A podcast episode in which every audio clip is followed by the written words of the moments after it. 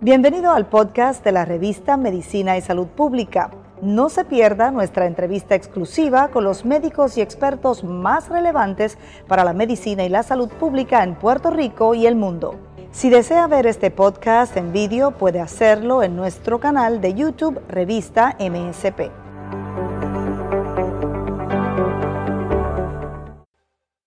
A punto de eh, implementarse una vacunación masiva en Estados Unidos para personas mayores de 12 años. Fuentes informativas dicen que además para septiembre podría bajar esa aprobación para comenzar la vacuna desde los dos años. Está con nosotros la directora del programa de vacunación del COVID-19 en Puerto Rico, la doctora Iris Cardona. Saludos, doctora. Saludos, Penchi. Buenas tardes. Bueno, eso suena, suena bien. Son buenas noticias, ciertamente suena como que, en Estados Unidos se va, y cuando decimos Estados Unidos vamos a, incluir a Puerto Rico, se va a, comenzar muy pronto a vacunar desde los 12 años y después desde los 2 años de, edad. ¿Cómo nos pone esto? ¿Cómo pone esto a Puerto Rico? ¿En, qué situación pone esto a Puerto Rico? Que, podemos vacunar niños. Ciertamente nos estamos preparando para eso. Eh, cuando digo preparándonos, vacunar niños, vacunar adolescentes, los retos son diferentes a cuando llamamos a las personas de mayor edad. Eh, así que nos estamos preparando. ¿Cómo nos estamos preparando? Estamos, hemos establecido una red eh, de proveedores de vacunación bastante robusta con todos los equipos necesarios que garanticen la viabilidad de esta vacuna de manera que se haga más fácil a ese padre llevar a sus hijos a vacunar. Estamos repensando en este momento los mensajes para atraer a la vacunación a los más jóvenes eh, y estamos eh, um, facilitando que exista vacuna disponible en farmacias, en oficinas médicas, en centros de vacunación, en centros de salud, eh, hospitales, etcétera. ¿Están siendo más resistentes los jóvenes a vacunarse que los mayores? ¿Se están vacunando al mismo ritmo que se vacunaban los, los mayores o no? Sí, pues sí, sí, eso es correcto. No, no vemos la misma, la misma ansiedad por llegar a la vacunación. No obstante, la población de adultos mayores es el grueso de la población de Puerto Rico. Teníamos que vacunar más personas que querían vacunarse rápidamente y con un suplido de vacunas que estaba eh, limitado en unos momentos dados. Ahora tenemos vacunas en múltiples puntos de la isla eh, y el grupo poblacional, el, grupo de estos jóvenes es, comparado con los sobre 600 mil adultos mayores de 65 años. Este grupo eh, menores de 20 es 163 mil este, pacientes, así que son menos. Eh, por lo tanto, hay que repensar el, el tipo de actividad para ellos, el mejor lugar para ofrecer la vacunación y también hay que pensar el mensaje para de alguna manera enamorar y hacerlos conscientes a ellos y a sus padres de la importancia de la vacunación. va a haber que realizar una campaña de promoción específica. Sí, sí, estamos trabajando en eso. O sea, porque ellos hablan de otra manera, doctora. Corre, es correcto, hablan de otra manera. Eh, eh, siguen a otro tipo de, de personas como modelo, eso es así. Eh, cuando iniciamos esta vacunación, los que hicieron role modeling eran trabajadores de la salud, eran enfermeras, médicos, terapistas, ahora, ahora eh, y funcionó, funcionó. Mira, yo me estoy vacunando y estoy bien, la vacuna es segura, la vacuna me garantiza vida.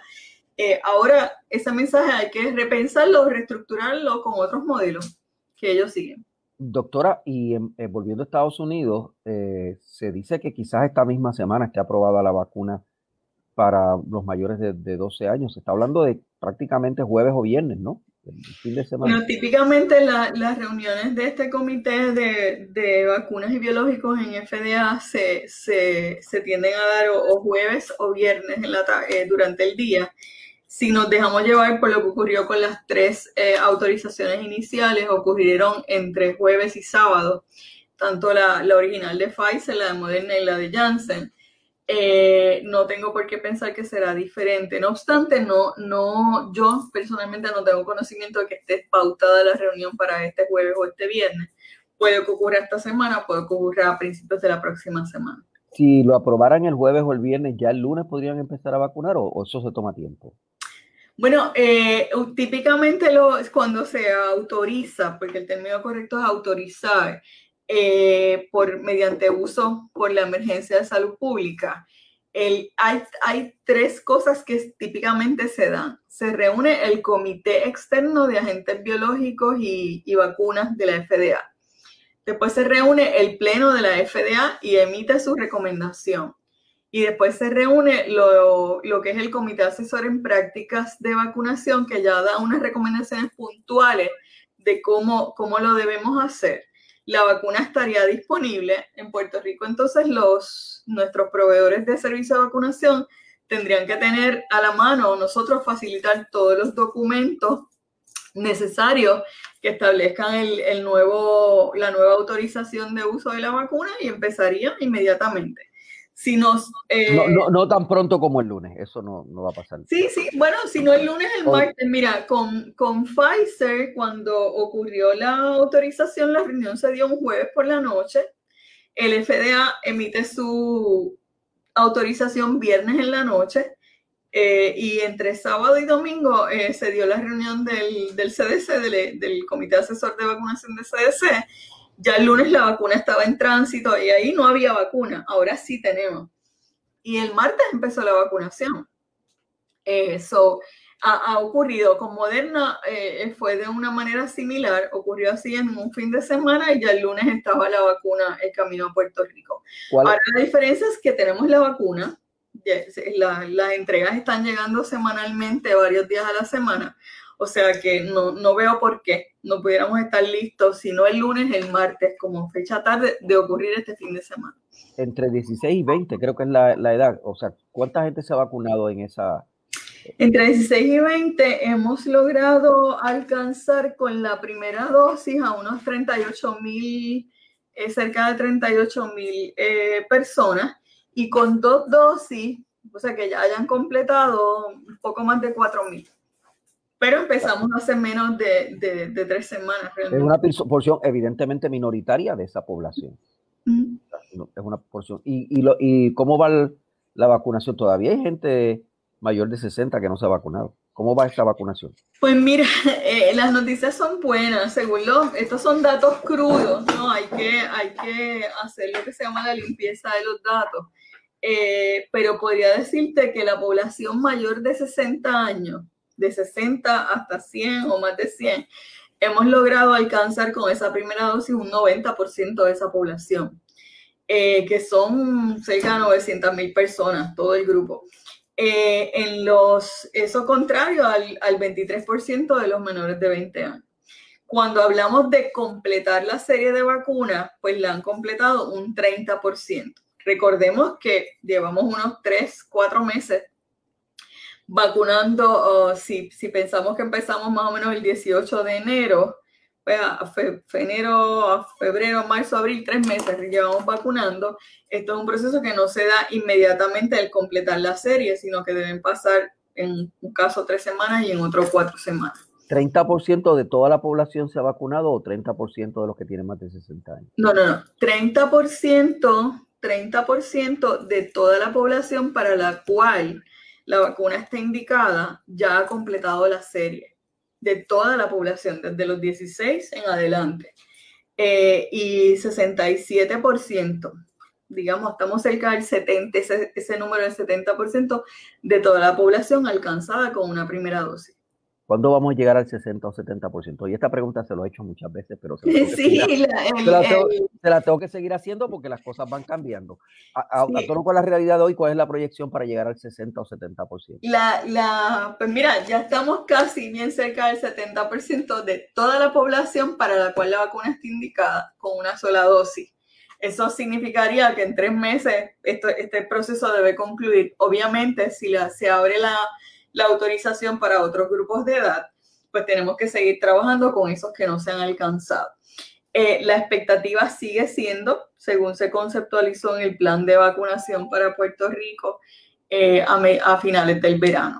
Probablemente la, si no hay contratiempos, si no se interrumpe la producción de la vacuna, si no viene un desastre natural, que esperemos que no ocurra antes de eso, pues eh, la, La fecha esperada es finales del verano, aunque si se acelera la producción, podríamos estar hablando de, una semana o unos meses antes.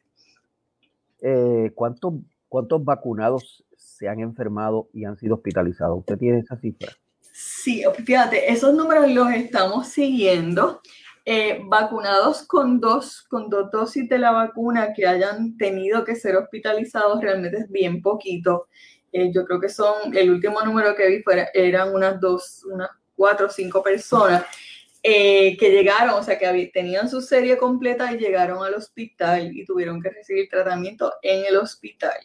Si tú pones ese número, vamos a decir que fueron cinco, es, más o menos, o eran cuatro o eran cinco, ahora no recuerdo, sobre el, el, las 800 mil personas que han recibido la serie completa de vacunas, esos .0000%, y eso es consono con lo que dicen los ensayos clínicos.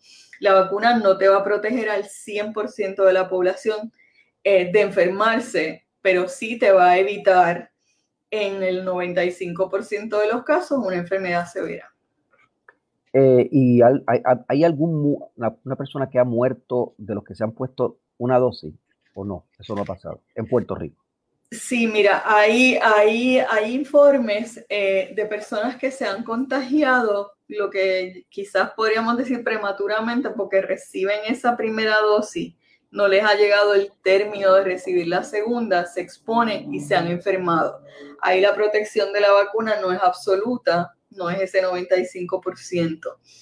Eh, hay personas que han muerto, esto es lo que me gustaría aclararlo, hay personas que han sido vacunadas y han muerto, pero por otras causas.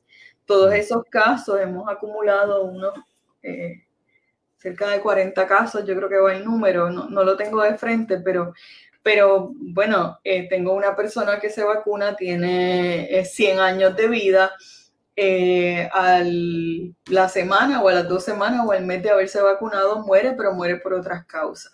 Mortalidad por COVID realmente eh, yo creo que bien bajita.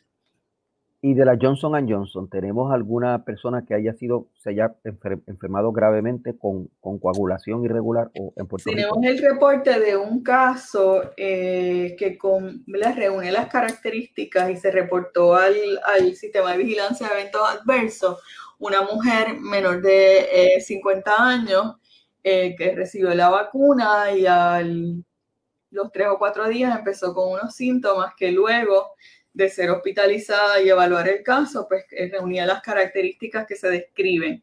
Un fenómeno de, um, trombosis de las um, venas en el, en el, cerebro o en la cabeza, con una disminución significativa de plaquetas, que afortunadamente eso ocurrió en los días donde se hizo el anuncio.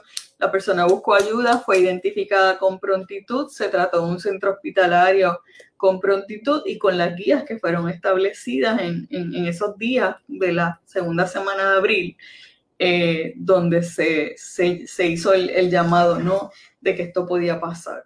O sea, se recuperó. Un solo caso, un solo caso y tenemos sobre cerca de 70 mil dosis de Janssen administradas. Y se recuperó la persona. Sí, entiendo que sí.